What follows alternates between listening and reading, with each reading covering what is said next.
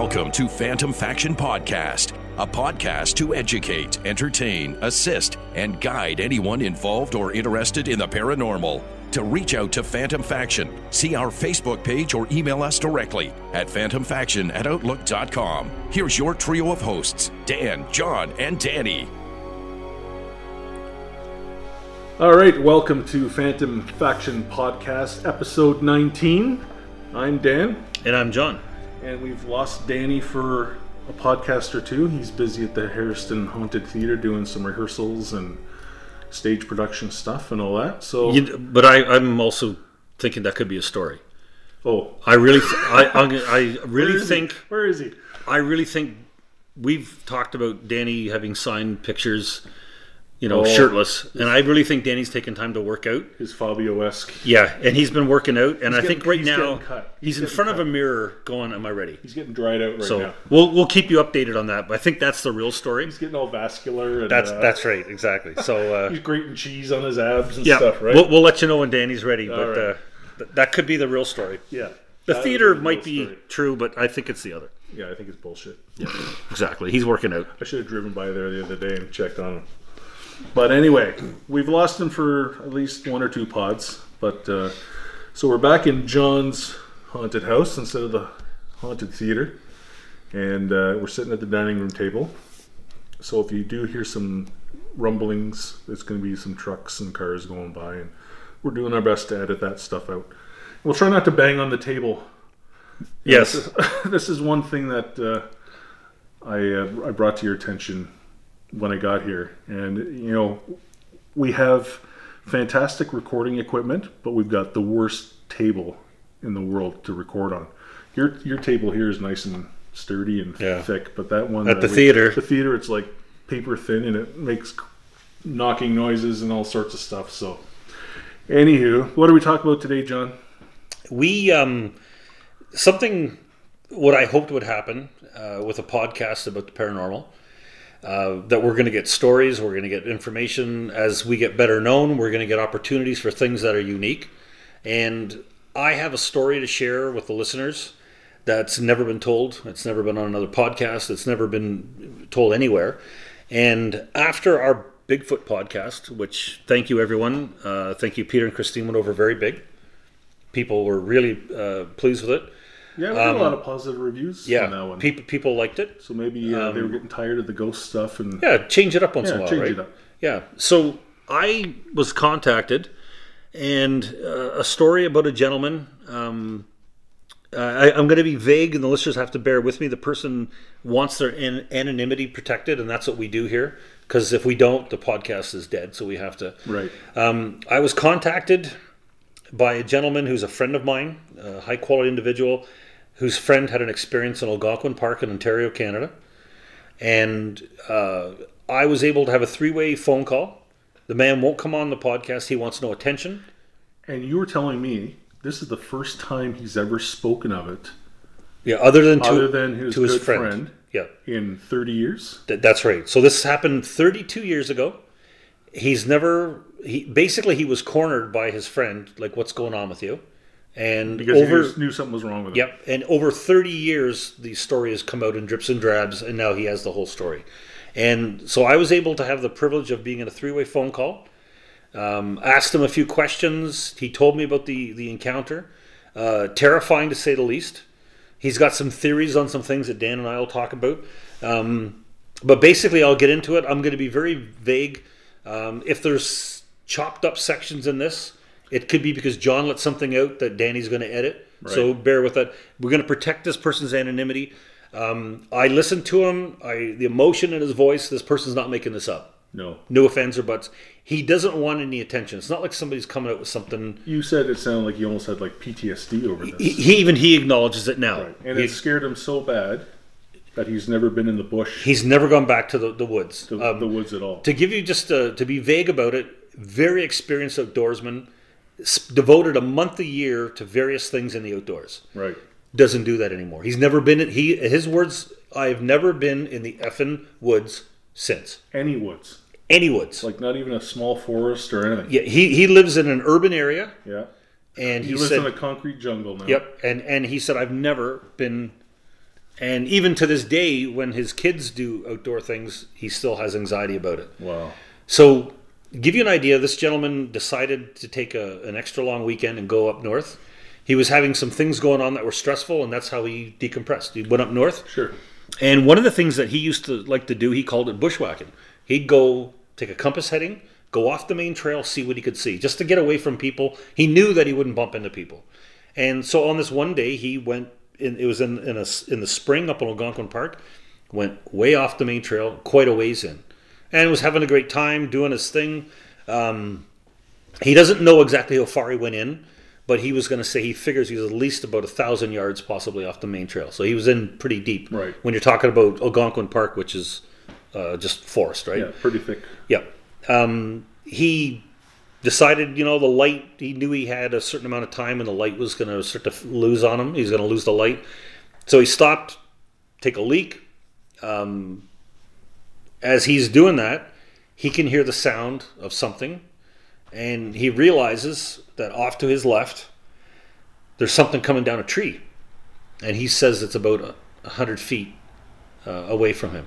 Uh, one of the things that my friend interjected to me, um, he said, if this guy tells you a measurement based on his former career, he said you can take it that it's pretty accurate. Right. He, he dealt in measurements. He's a smart guy. Yep, yeah, and, and dealt in that kind of thing.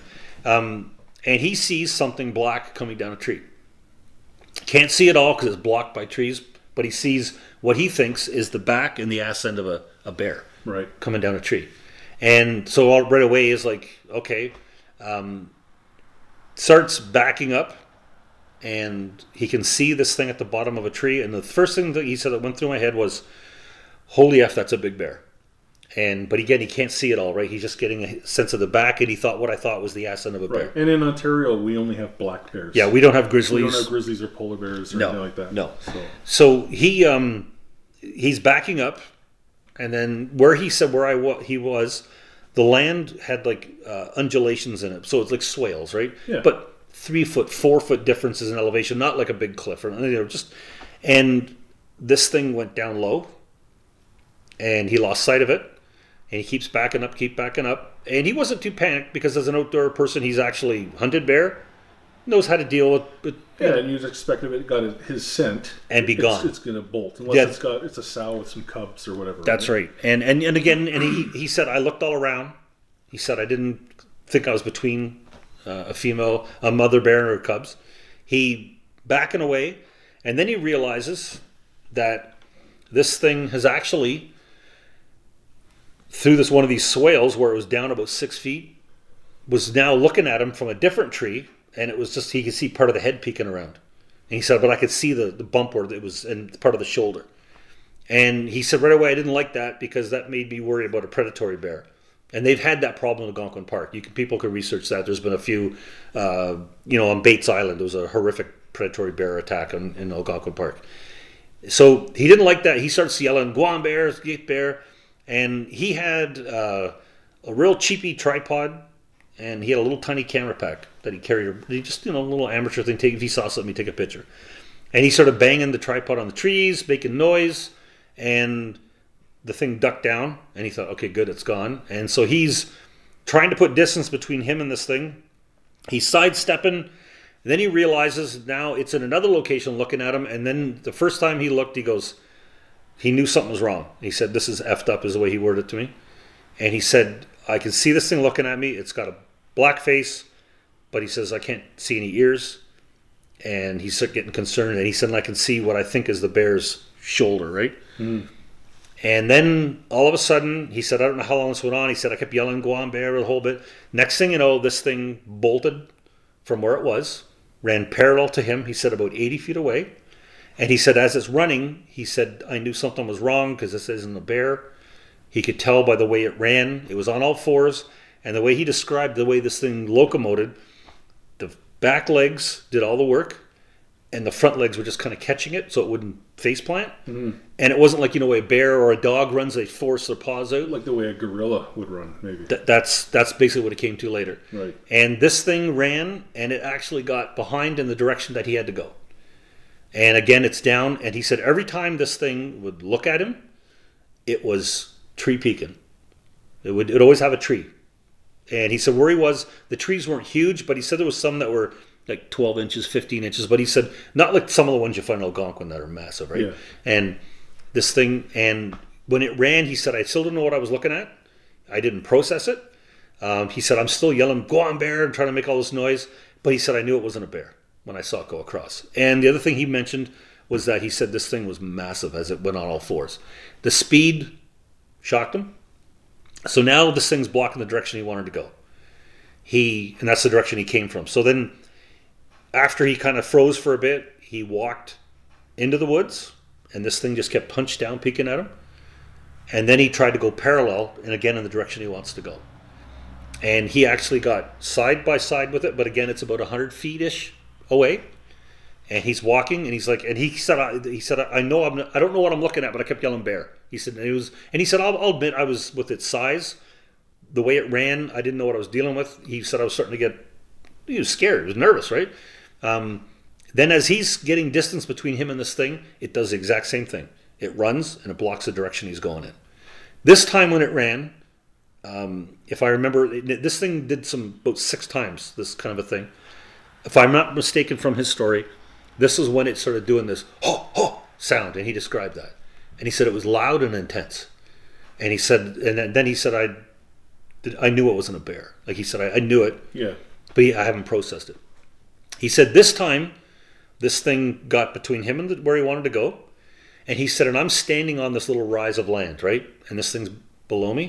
And he said it stood up, and then I realized it's not a bear, and it stood up on two legs, and he said it's going to be in the 80 foot range, and he said I can actually see an eye, but again, part of the tree's blocking its head, and it's staring at him, and it looked like it was looking him up and down.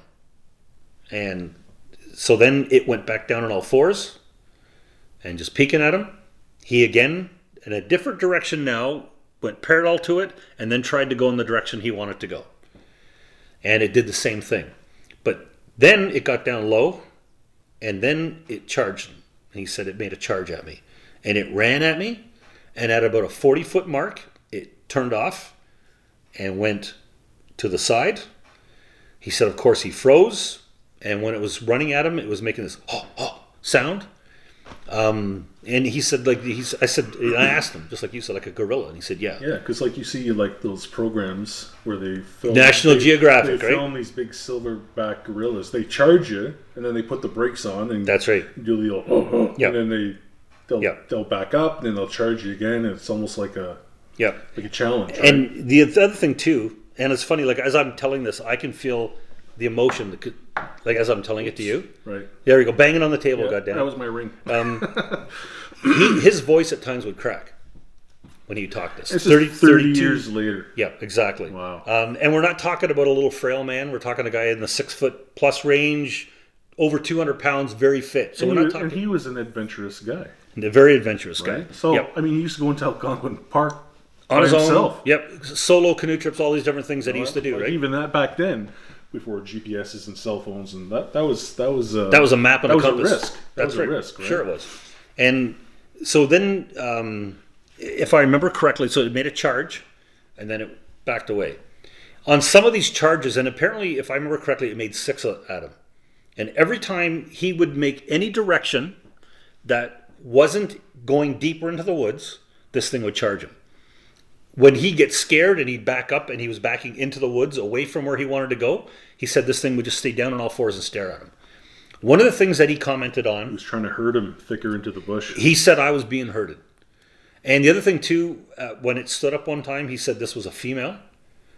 He estimated. Now he said the land was undulating. He said he was six two, and he said this thing had at least six inches on me, if not more. But again, the land, and he's not completely, you know, with it. Sure, he's freaking out. Yeah, and and but he said this thing. He said if I had to estimate body mass, he said I don't want to exaggerate, but it's a minimum of double my size, and probably more.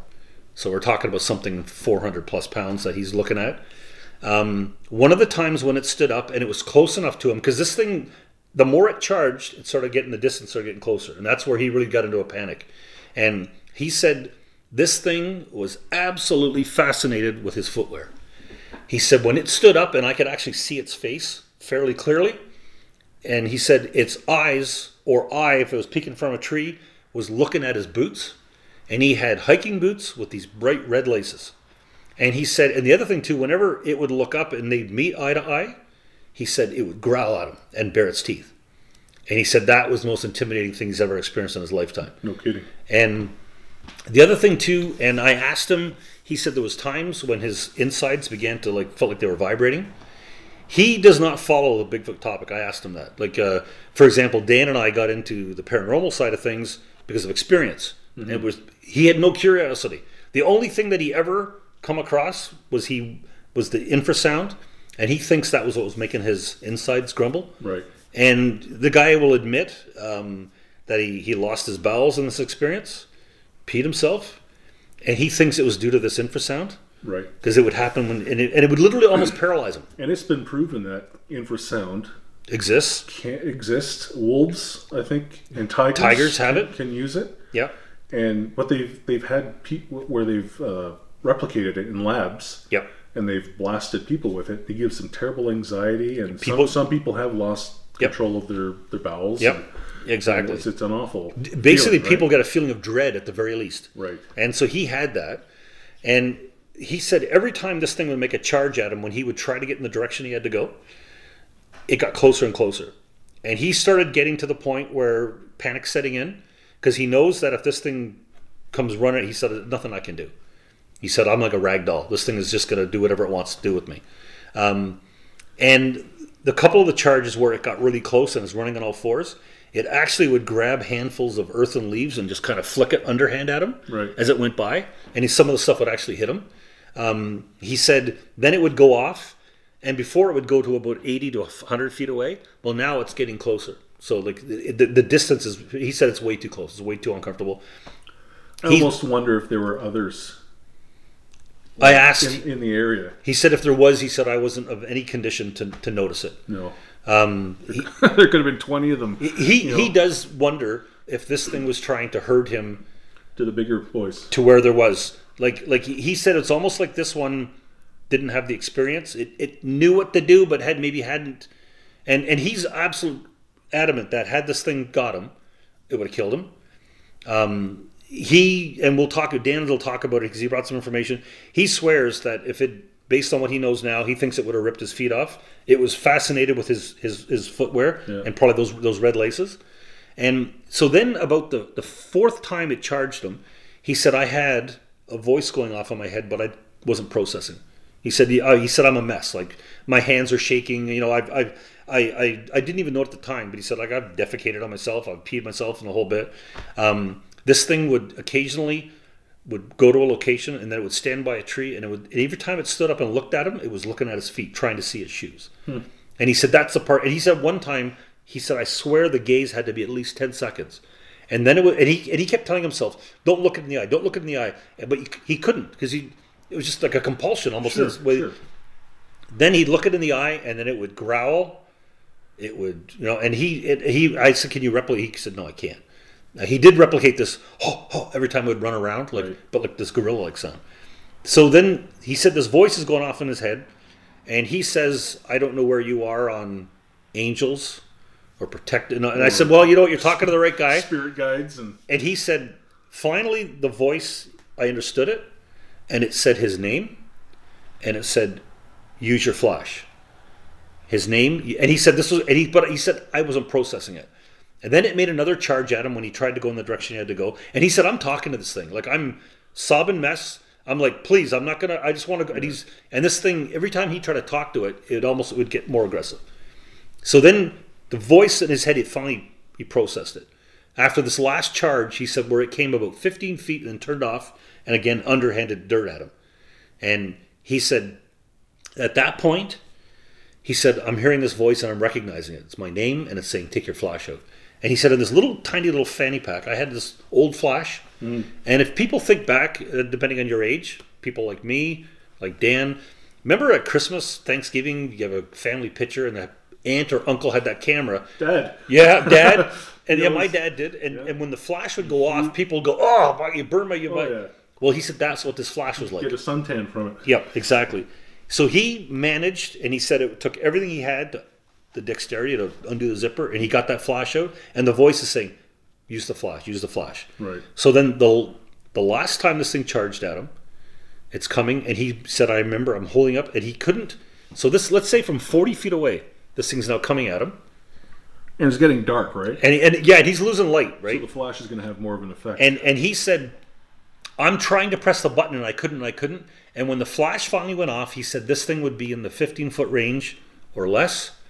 And when my flash went off, this thing let out this big oh, like the, the gorilla type sound. He said it turned dead left. It bowled over and knocked over a tree. He said that would be, and he said not that I stopped to measure it, but he said four, maybe six. Like he said, I could hear the crack. a solid tree. Yeah, this thing ran it over, right? And he said, and from there, this thing just took off into the bush. Wow. And even from then, he said, my, I, I barely had the ability to walk. He said, I Well, his the adrenaline. Yeah, exactly. You know. When he got to his car, he so he finally got to his vehicle. He said he couldn't even work his keys. So this is back in the days before remote cars, uh, door openers and things like that. Right. He kept dropping them. Um, he did claim that he encountered two people in the parking lot that knew something was wrong, and the only thing he said I could get out of his mouth, and he says, "I wasn't going to tell him that." And he, he, I said, "What did you think But it they was?" could see he was distressed. Yeah, he, he said he kept telling himself there's a fucking gorilla in Algonquin, and that's what he said. That's when he did have thoughts of what it was at the time. Right. He wasn't thinking big. So these guys actually opened up his door, and they kept saying, "Do you want us to get you help?" And he kept saying, "Bear, bear." And he just wanted them. To leave. He did, he doesn't want people. Right. You know, he said he and he said as stupid as this sounds, he said I got into my car. He said and I passed out. He Oh. remembers trying to put his keys in the ignition and he couldn't, and he kept dropping them. The stress and the adrenaline and, And he the passed blood out. flow and everything. Yep. And so when he finally woke up, he said that he uh, he said I woke up screaming, and he believed, and he said I can't prove this. He thought the thing was at his window. No, he said no. That could be my imagination. That could Sure. be panic or whatever. He said don't take that as gospel. Yeah, he's already experienced. Yep. He said traumatic stress, right? He he was blaring his car horn, if it was, and then he finally got the keys in, and he said he managed, and he actually drove home. wow. And and then so we're talking, it was like middle of the night before he got home, or even later. And that's hours and hours away from the city. too. Yeah, like to give you an idea from uh, a city type area, like uh, say Markham, Scarborough, Toronto, uh, Oakville. It's like a three-hour drive. yeah, three and a half to four hours, right? Yeah. And um, so it was a long haul.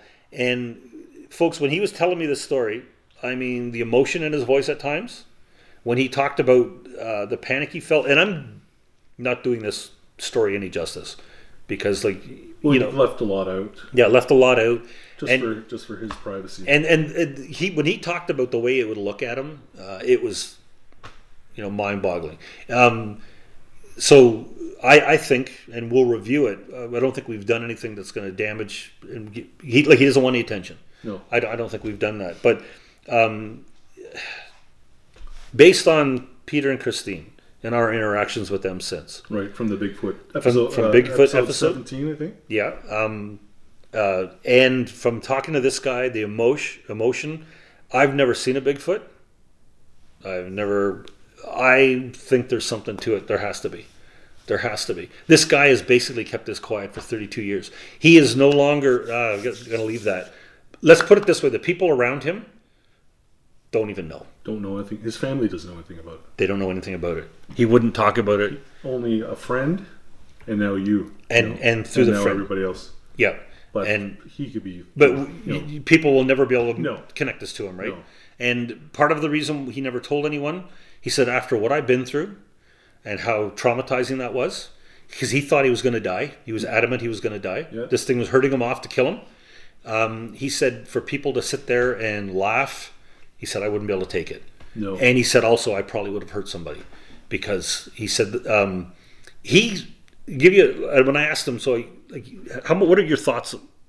He thinks that this thing um, was trying to hurt him off. When it wasn't being successful, he thinks that last time, if he hadn't used the flash, it probably would have bowled him over. Would it have maybe flattened him?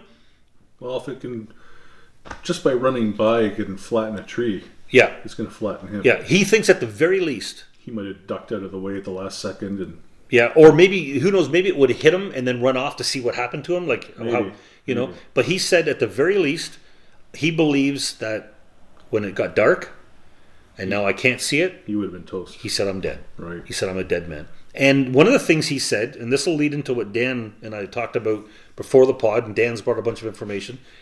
He said, you know, one of the things he said, I think now, based on this thing, like every time it would stand up, it would stare at his feet. He said, if I think if I took my boots off and threw them at it, he said, I wonder if this thing would have just left. Taking the boots and He said the fascination with his footwear was unbelievable. Hmm, the bright red laces. And so one of the things that I said this to Dan, and then this got Dan thinking. I follow a lot of David Paulides' 411, Yeah. and one of the common factors he has for people that disappear is they're alone, And they're missing their shoes when they if they find any traces. shoes are missing, and bright colors. Right. And he said, "I these laces." He said, "I never liked them, but the boots were so cheap that I bought them on sale." Right.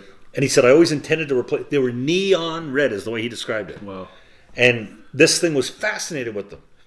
Now, if anybody uh, is not familiar with David Paulides, Check it you out. check it out. Go on YouTube and type in "missing 411," and it's all about missing people.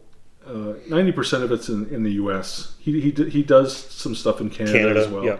and he talks about people that go missing uh, on in these national parks, uh, Yosemite, uh, Yellowstone, Yellowstone, any major yeah, U.S. all park. these major U.S. parks, and there are hundreds and hundreds and hundreds of people that have gone missing Yep. over the years. And it's not a new phenomenon. No. It's been happening since like late 1800s, Yep. or since people have been reporting it. Yeah. And uh, there's and, the cases are so similar, but there's no real evidence or there's no real hard. Yeah, uh, like for he doesn't say it's Sasquatch. He just he just no, he reports never, the facts. He never speculates what it is. Yeah. I, I think if you got him drunk and He'd give you he'd give you an He'd opinion. say, "Oh yeah, it's Bigfoot." Like some of the things with, with this guy, he said tracking dogs won't track.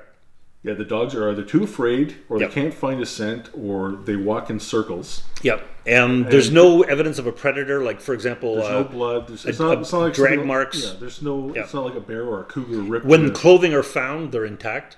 It's not like a bear ripped them off. and they're folded sometimes. Yeah, there's some really weird stuff with And these. sometimes when they've actually found a body, and they only what five percent of the time find a body. it's pretty rare. Yeah. Uh, sometimes their clothes will be on backwards. Yeah. It's like something stripped them naked and, And- then tried to figure out how to put their clothes and no on. sign of sexual assault. So No. that's the other part of it. No. And so he he's very strict on what he puts into this. Yeah, But and this guy doesn't even know about David. Like I said, he doesn't. But that was when I was talking to Dan. I said the guy told me the story, told me about the boots, and the thing was fascinated with them. Then Dan's got all this information about feet that have shown up floating out west, and David Paulides says one of the common factors in these people that go missing is they're wearing somewhere a bright color. right. And here's this thing all over this guy's boots. Yeah, so I did. Uh, was it you that came up with this idea, or was it him? No, I did. Oh, okay. I did when I saw it. But anyway, thank you for the story. Yeah, you. I hope I hope you'll listen. if he does listen to this, like he's got to he's got to realize he showed a lot of courage. Yeah. you As know? intimidating he and didn't, scary. He didn't scream and run in the other direction. Like a lot of people would have Yeah. just ran, And he probably would have been dead if he did and they would have ran in the wrong direction, and they Yeah. would have been killed. Yeah. right. Yeah. And like the guy stood his ground, and good good on him. Yeah. you know, Yeah, it's and I know it put a like a big big um, it affected him. sure and and you know what like Dan said uh, how many people would like I don't know I don't even know how I'd react in that situation Oh, I know. like I have no doubt I'd piss myself um, but yeah would I For- just infrasound or not, you're gonna.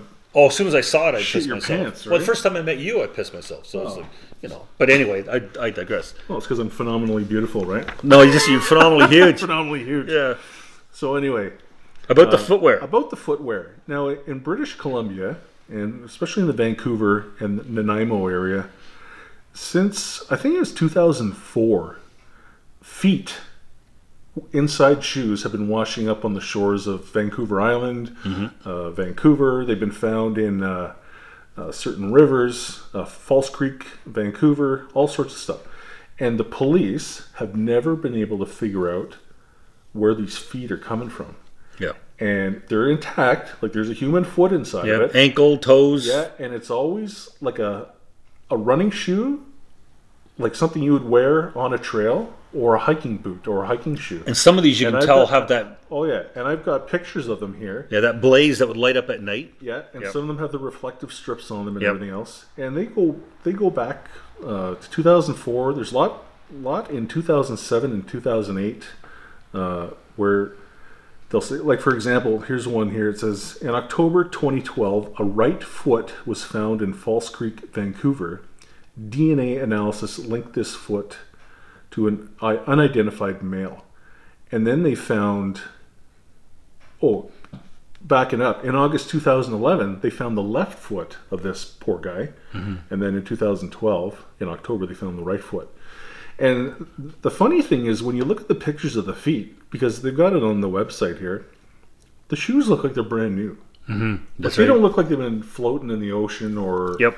it's almost like something decided to well i'm tired of this Get rid of it. and hurled it Like a, into like, the, a, like a novelty or a trophy, yeah, right? like like a trophy and his comment to me was, he said, if this thing wanted to, it could have snapped my feet right off my ankles. He Yeah. said that's like the power that he said when you would see it push its arms into the ground, the muscles in this thing. He said it was unbelievable. Yeah, and here's one here. In, in November 2011, a right boot was found in Sassamat Lake, Port Moody. Port Moody's pretty close to Vancouver, I believe.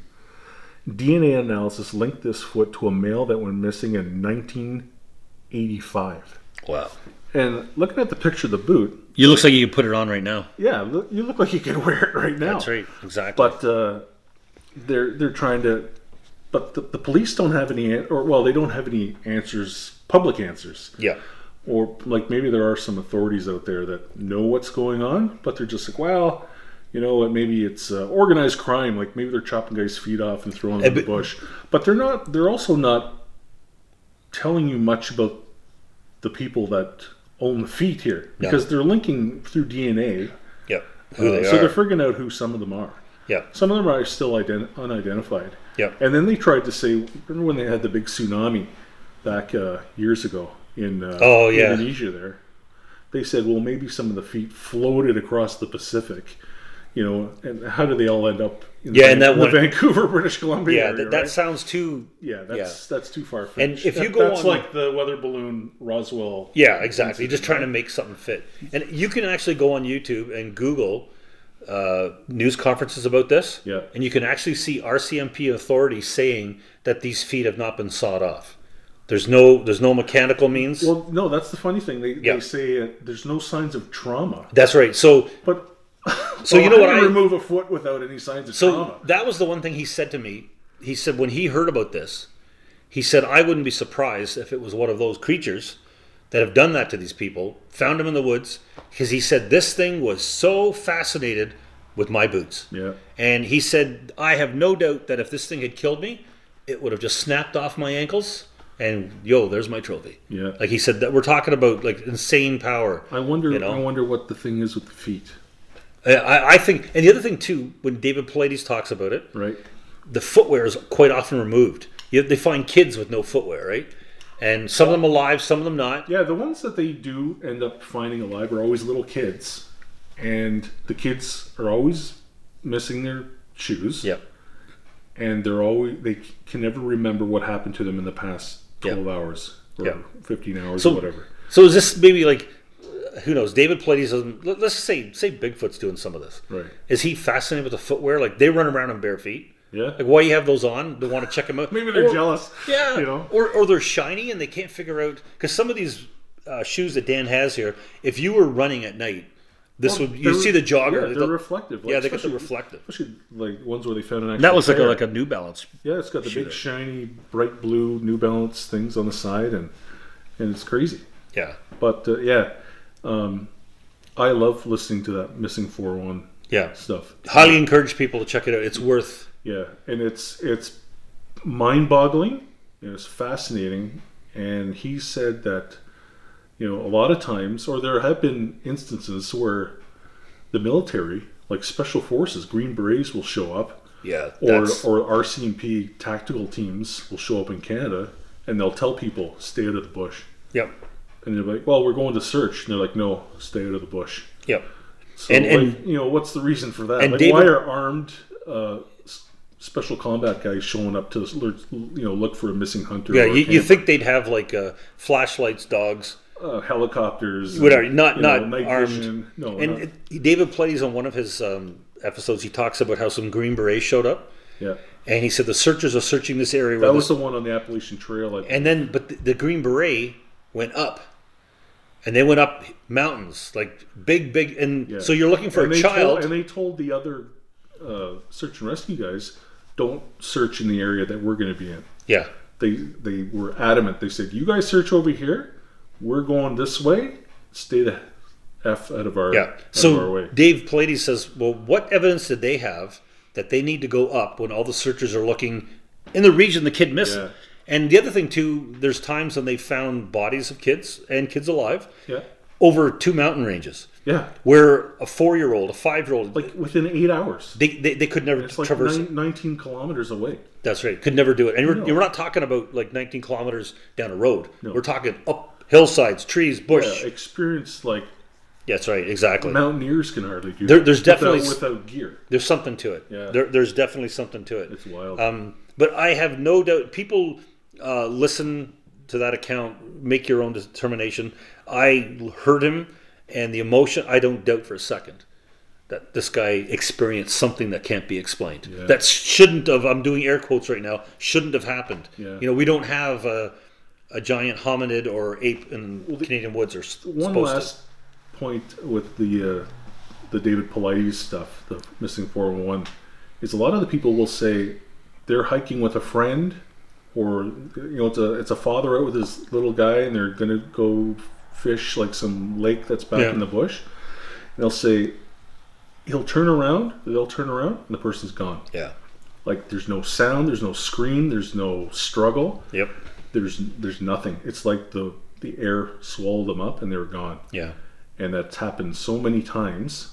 Yeah. And oh, the last thing is the they'll go in. The search team will go in for seven days in the same trail, Yeah. and on the eighth day, the body is laying on the trail. Yep. No way they could have missed it. No, So something brought it back and put Something it there. brought it back and pl- placed it there. Yeah, that's right. And that happens on more than one occasion. This is not like, oh, it happened one time. No. This has happened multiple times. And all over North America. Yep. And Peter uh, alluded to that when they talk about the Tamagi, Temagami incident where that girl went missing. Mm. And one scream, gone, and they never found us. And that's the thing, too. People say, well, oh, you know, how do you know it's not like a, a serial rapist or a psycho? And David Paulides points out that's a human being. So let's say uh, it could happen. Sure. Runs across a trail, dad's looking ahead, grabs his kid, covers his mouth, and he's gone. Okay, David Paulides says, "Tell me why the dogs can't track that human being." Yeah, that's what those dogs are bred for. They're and they they live for it. They live for it, They, right? they love it. That's right. So it, it makes no sense. No. You know, uh, how did the guy take the kid and a dog can't track him? And repeatedly, and all over North America, Yeah, it just doesn't. It doesn't make sense. yeah. Doesn't make sense. It's wild. Yeah. So is it Bigfoot? I don't know. Is it aliens? Is it portals? Who knows? Who knows? But uh, who knows? The poor people that went missing. yeah, that's right. Right? That's right. So Yeah, exactly. But the, the feet thing's interesting, especially when this man talked about how fascinated this thing was with his feet. So we're just going to take our own little quick break. Beer break. Going to grab a beer and we'll be right back. You're listening to Phantom Faction Podcast. To reach out to Phantom Faction, see our Facebook page or email us directly at phantomfaction at outlook.com. Here's your trio of hosts, Dan, John, and Danny. All right, we're back.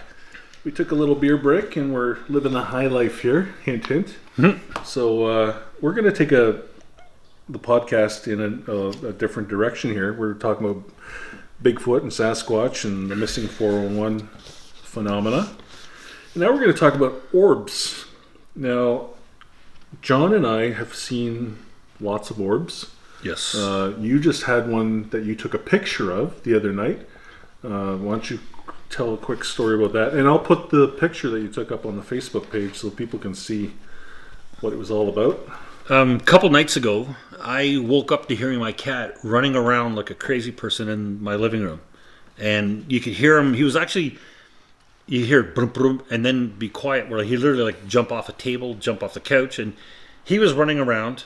And I, like I'm thinking, what has he found like a mouse or something? But the running didn't make sense. Like he was just tearing all around, right? Then I thought, One time we had a bat in the house. He caught it, and I thought, "Oh no, I hope it's not a bat," because I'm not a big fan of bats. Rabies or something. Yeah. So anyway, then on the loft, I look and I can see him looking down to the main floor. And you know when a cat's in that predator mode, he's got his tail flicking, Yeah. and he's watching, and I can see it, and so I know he's looking at something. I thought, well, I better get up and see what the what's going on, right? And I get up and I look out, and all of a sudden I see something blue go out of the house, How big was it? uh, size of a softball. Well, that big. Yeah, it was that that that size, Oh, wow. about the size of a softball, and um, yeah, definitely bigger than a tennis ball. And um, I see this blue thing flash out of the house, and there's a in where I live in this little community, and there's one main street, and I live off of it. And but it didn't make sense. It wasn't a car headlight, and then the no saw no cars go by. Then this thing came back in the house, and all of a sudden I realized I got a blue orb moving around. Was it going through the wall or the glass? It went through the glass once, through the wall once, um, over here, just right by us here where I got those Fox pictures. Yep. Then it started moving around the room and it went down by the fireplace. And it, the highest it went would be the height of this table. so, what? What's that? Three feet? Yeah, this is like a pub style table, so a little higher than a normal table. Yeah. And and then it was moving around, and then I had my phone by the bed because I'd done emails before I went to bed. So I grabbed my phone and I'm trying to get a picture of it. I want to grab a picture of this thing. I swear I must have taken 15, and I knew I wasn't getting it because it was. But but it was it was funny. Every time that I would have it, I could see it. It was almost like a game. And when I would press click, it would move. and then finally, I remember I said in my head, "Come on, let me take your picture." And no word of a lie, I'm not lying. This thing stopped by the edge of the TV And paused. and paused, Said cheese. and I went click, You got and I got a picture. picture. And Dan will put it up on Facebook for you guys. Yeah, it's pretty and, cool. And it was blue with a little bit of like orangey, reddy things in the middle of it. Yeah, I'll have, we'll have a look. Yeah, and and uh, but this thing, it was funny. This wasn't random because it was like I swear I think it was playing with my cat and tormenting the cat, having fun. yeah, Yeah, because him running around and he came upstairs because he was frustrated because he couldn't catch it. Right? It's like when I do that little laser dot. Yeah, yeah. After a while, he burns out because he can't catch it. yeah, Right? he gets all pissed. Yeah, exactly. He's PO'd, right? And then this thing, every time I would, okay, and you know, you you take your fingers and you expand it because you know it's only you want to make the picture bigger. Yep. Every time I get it and I go click, it would move, and it would, and I would, and I must have done it fifteen times. I am gonna swear. And then finally, when I'm like in my head, I go, "Come on, let me take your picture, right?" And I wasn't mad or just like you know, I was exasperated, and it just stopped. And I'm like, "Holy crap!" And I, and I did it. And out of fifteen odd pictures, I got one. It finally worked. And it got and it was like it said, okay, fine, I'll let you take a picture. Wow. And then it went right where the TV is. It went through that wall, and that was Gonzo. yeah. And so hmm.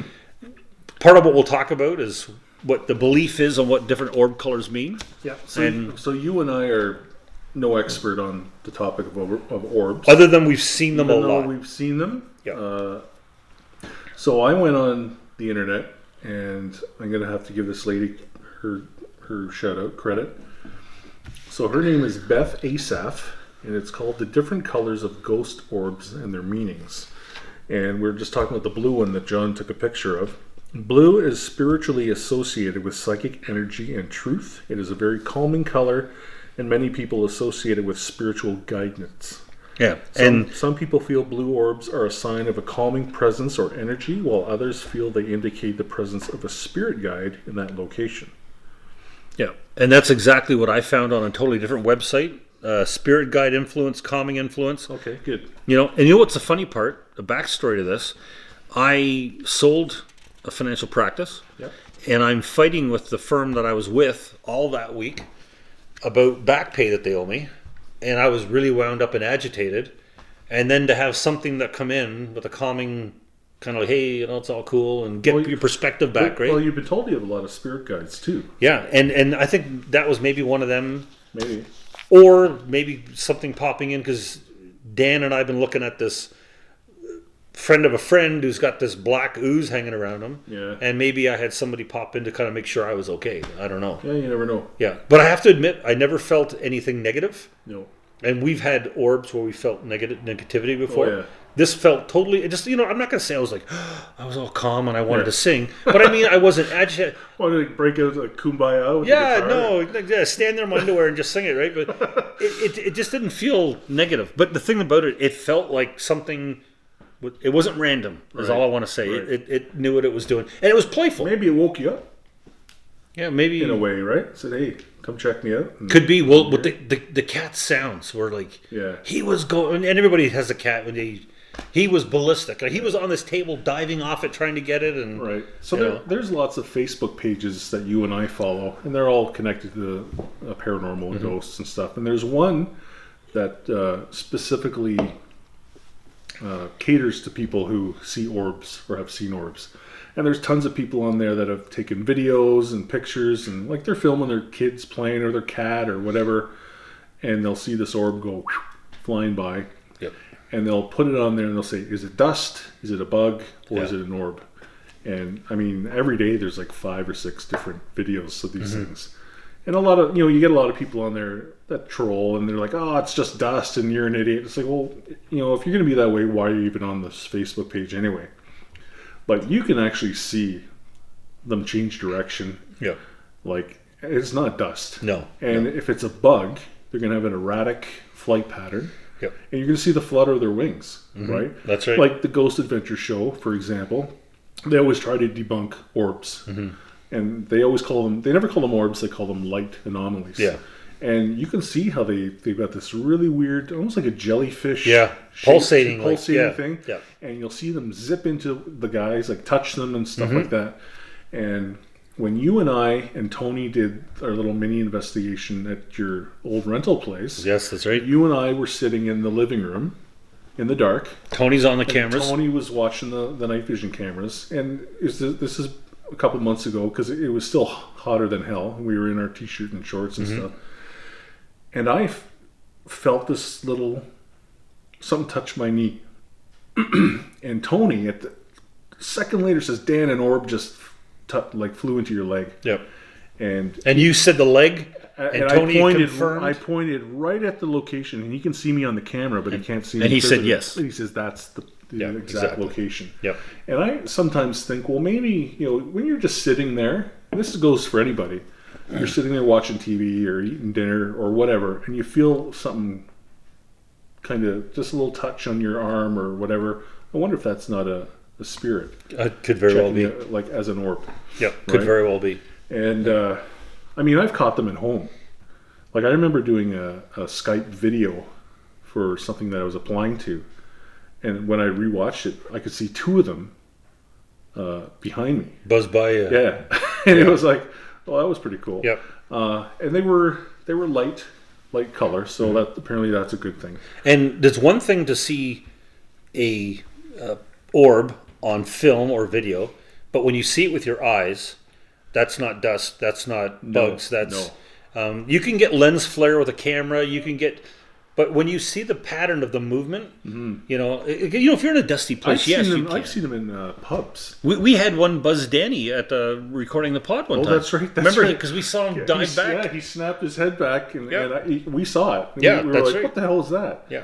And this little light anomaly went Yeah. zinging by his face, like an inch or two from his face, Yeah, and he, you know, he was like, "Whoa, That's right. what was that?" dust or a bug won't make a person think No. with their own eyes. No, You know. and they're a lot bigger than dust. That's right, exactly. Dust is like tiny, tiny, tiny. Yeah, and that's these right. things have Yeah, this thing was- size to them. almost as big as a softball moving around the room. Wild. You know, it, it was cool. And like we've been places where we've seen orbs, We've seen black ones. black ones. yeah, we've seen ones? that one. Yeah, so black or brown orbs yeah, and from this uh, from this lady uh, Beth Asaph. Spiritually, many feel black or brown colors are associated with lower spiritual vibrations or heavy energy. yeah. Some people interpret that interpret this as evil, although it isn't necessarily the case. When black or brown orbs appear, some investigators interpret them as a sign the area may be unsafe or negative in nature. Examine such a place with caution. If you feel uncomfortable or unsafe, leave. Yeah. Now, I'm trying to think uh, the last time I ever saw a black or a brown because I've seen a few of them. Yeah. But, we uh, we've seen a black one in Ripley. Right? We saw one there. my I've seen a couple brown ones. yeah, my website said exactly what Dan said. Considered to be uh, lower energies, uh, negative spirits, or a negative location. Unknown caller. Whoops. That that's my my mum. I'm gonna let it go because we don't want to have my mom on the pod. Well, you can push the side button there. Sorry, you don't mom. want your I'll- mom on the pod. she doesn't listen to the pod. I'll, No. I'll catch you later, mom. We'll call you back in a second. Yeah, yeah. But uh, Yeah. So, um, yeah, it was Ripley, and then there was one other place that we went and we saw a black orb. Um, oh, where was that now? We saw. We we've seen them, and when I see when I see a black orb, and this is before I even even read about this or looked into it, I immediately got not like dread, but I just ah, that doesn't feel great. right. You know what I mean? Just ah, that's not. You know. when, Um, when we did the uh, the governor's residence investigation a couple weeks ago Mm-hmm. in Guelph, we uh, on the night vision camera that we had in the attic, Danny and I were sitting there watching the screen, and this orb came zigzagging across the room, and it came right into the camera, paused in midair, like like he was checking this out, like going, Yeah. well, "This is new. What's this all about?" And then after a few seconds, like pew, took off. Yeah. And we both were like, "Wow!" And Yeah. it almost looked like it had a face in it. That yeah, was that and, was and to me, part. that thing wanted to make sure you saw it. And it's yeah, or it's just being curious, and it's going like if it was a ghost that died hundred years ago, or a person that died hundred years ago. Yeah, what the- gonna say, "What the what's heck that is thing?" this thing?" That's right, exactly. And it was Yep. almost like it, like a like a quizzical kind of Yeah. na- nature to it. And we both looked at each other. It was like, "Man, that was cool." and again, And we got it on film. We, we've got it yeah. on film, so maybe we'll uh, see if we can get Tony to make a little clip for us. yeah, that'd be cool. we'll put it up on the page too. So Yeah. So lots of people see orbs. Lots of people see them all the time. And um, what's the next color you want to do? But a lot of people, like a lot of investigators, and, I know a guy who's uh, a very prominent investigator. He dismisses them all the time. Doesn't even consider them. He says, "Oh, it's dust, or it's light from whatever." Yeah. And it's like, well, how does dust go three feet this way, then two feet straight up towards the ceiling, and then zigzag? You know, even bugs don't do that because No. they'll go straight, Yeah. you know, and then make like a ninety degree turn, and then go forty five. Yeah. Go right to your arm and start chewing on you. Yeah, Yeah. You know. like that old lady. And, and, and when I say when you see them with your eyes, it's a totally different thing. And other thing too that um, when you talk about missing four hundred one, big, uh, many people hunters will talk about when they go to their deer stands and they're waiting for the light to come, where it's you know the the shooting light, right? They'll talk about orbs they see move through the woods, Yeah. and you'll hear stories where they swear that these things are intelligently controlled, Yep. because it's just weaving through the trees. It's not like some random thing that's just bumping into stuff. It's like it's got a mind and a thought process. Well, I remember, uh, and going back to the Ghost Adventures guys, they were doing uh, an investigation in a cemetery, and I think it was in Illinois, and uh, something didn't want them in the cemetery, so they saw an orb, like a pretty fair sized one, in the trees. They started chasing it, and it kept leading them further and further and further away. And they stopped. One of the guys, I think it was Aaron, the, the guy that freaks out all the time yeah, yeah. you know, the guy that goes, dude, you know, and he, he stopped. He goes, yeah. He says, hold on a sec. He says, this thing's leading us away from the cemetery. It doesn't want us there, and it's it's got our attention, mm-hmm. and it's like almost like intelligently controlled. Yep. And they had police officers. They had like a cop on each corner of the property, like you know, because they do their lockdowns. Right. So you can't lock a guy inside a, a forest cemetery. Yeah. So they said they had like a bunch of cops, like to make sure they didn't sneak out and you know, Right, right. and bullshit their way. But they talked to one of the sergeants. He says, "Oh, did you see one of the orbs?" Uh-huh. And he's like, "Oh yeah, we see them all the time. We see them going through the trees and Yeah. and uh, on one of those Facebook pages, there was a lady who took uh, a picture, and I hope she's a listener, because like, or if anybody else uh, remembers which page it was, but she stopped. She and her husband were ATVing somewhere. I think it was in the, in the U.S. Beautiful forest, and she stopped to take a picture, like of the sunlight. And you saw the picture too, I Yep. recall Yep. and the sunlight coming through the trees and everything. And down in the right hand corner, like about six inches off the ground, was this soccer ball sized blue orb. And she didn't see it at the time. It's like it was just forming. Yeah. Yeah. But it was on the photo, and, and it's so perfect. Mm-hmm. It almost looks, you know, and I'm not disrespecting her, but it almost looks photoshopped in because it's so perfect Yeah. Yeah. and I was like, wow. And I wish I'd saved the picture, or Yeah, at least I, or I wish I'd messaged her and said, hey, like, do you mind if I use this picture? But Yeah. but if anybody's listening and you know, and they're the followers on these pages, then then uh, Yeah, it was send, me, impressive. send me a message. I like to I like to see if we can catch that again. It was really cool. You know, um, one of these uh, colors they talk about, um, green, and I have to agree. Like mine, description I found was it was a positive indication of a human spirit. Two days after my father died, I woke up and I had a green orb that was kind of shifting and just kind of moving a little bit um, on on my bedroom wall, directly facing or my, my bed. Right. And I remember, and I, I watched it, and it was there for a minute, maybe or so, and then it just left the room. And to this day, and back then, again, I was a skeptic the whole bit. I remember I watched that. Somehow, I connected that to my dad. That that was Yeah. that was him just popping in, kind of like, you know what, you know, I'm good. Right. But I, I, I- you know, I didn't know how to process the whole thing. But I went something to do with my dad. You know, and they talk about a green orb Yeah, is an indication of a human spirit. Well, green uh, on this website says it's a healing orb or a spirit. No. And the blue, uh, well, see, there's dark blue and there's light blue. So the dark blue, also, which is pretty much the one you took a picture of, they say it's a shy spirit. And light blue is means tranquility and peace, and a blue, uh, medium blue, because they're different shades, is protection. So maybe someone was looking out for you, right? Could be, because that thing keeps hanging around. Just that white thing. But there's all sorts of different Yeah. colors. Like there's black, blue, brown, gold, green, lavender, orange, peach, pink, purple, red, silver, violet, white, yellow. yeah, w- that's almost like this. I'm looking at the picture that I took of this orb. It's almost like it's got eyes. It's kind of a cool. Yeah, we'll put it up on the. Yeah, we'll put Facebook up so you guys can see it. and, and everybody can check it out. And a lot of belief systems on orbs. You know, the people that think they're spirits guides, they're um, angelic beings, uh, evidence of spirits. I, I, you know what?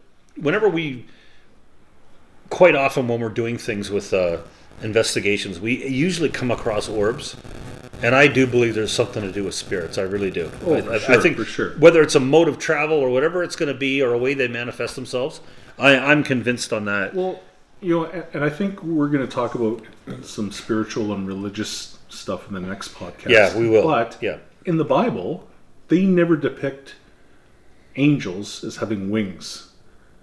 They always talk about them as gold-colored orbs. Yeah, Right. That's true. That's So- that's very true. That's right. The only reason why we look at angels as having wings is because when the Renaissance painters, or and painters even pre-Renaissance, uh, used to paint these these battles between the good and evil, they always gave the angels wings so Yeah. you could differentiate which ones were the angels and yeah, which, ones which is were the good guys which ones were the people. That's right? right.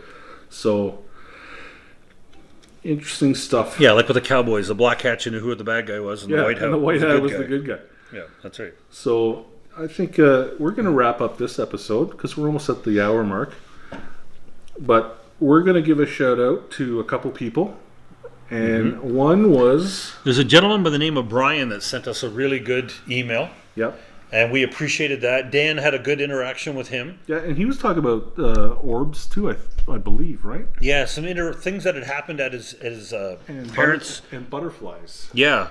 Um, now, the, unfortunately, when I printed out the email for Dan to use here, I printed out what Dan wrote back, not Brian's. Yeah. Um, but we appreciate the contact, Brian, and uh, you know what? If you ever he want to, ask about negative energy, yes, like if something could affect you, like not even non uh, non intelligent, right? And I said, well, like like there's studies about hydro lines affecting people Mm-hmm. and electrical boxes where they can make you feel weird and Yeah. that kind of thing. But then he was telling us about uh, seeing the, the butterflies, and he associates that with uh, someone who's passed on. And Mm-hmm.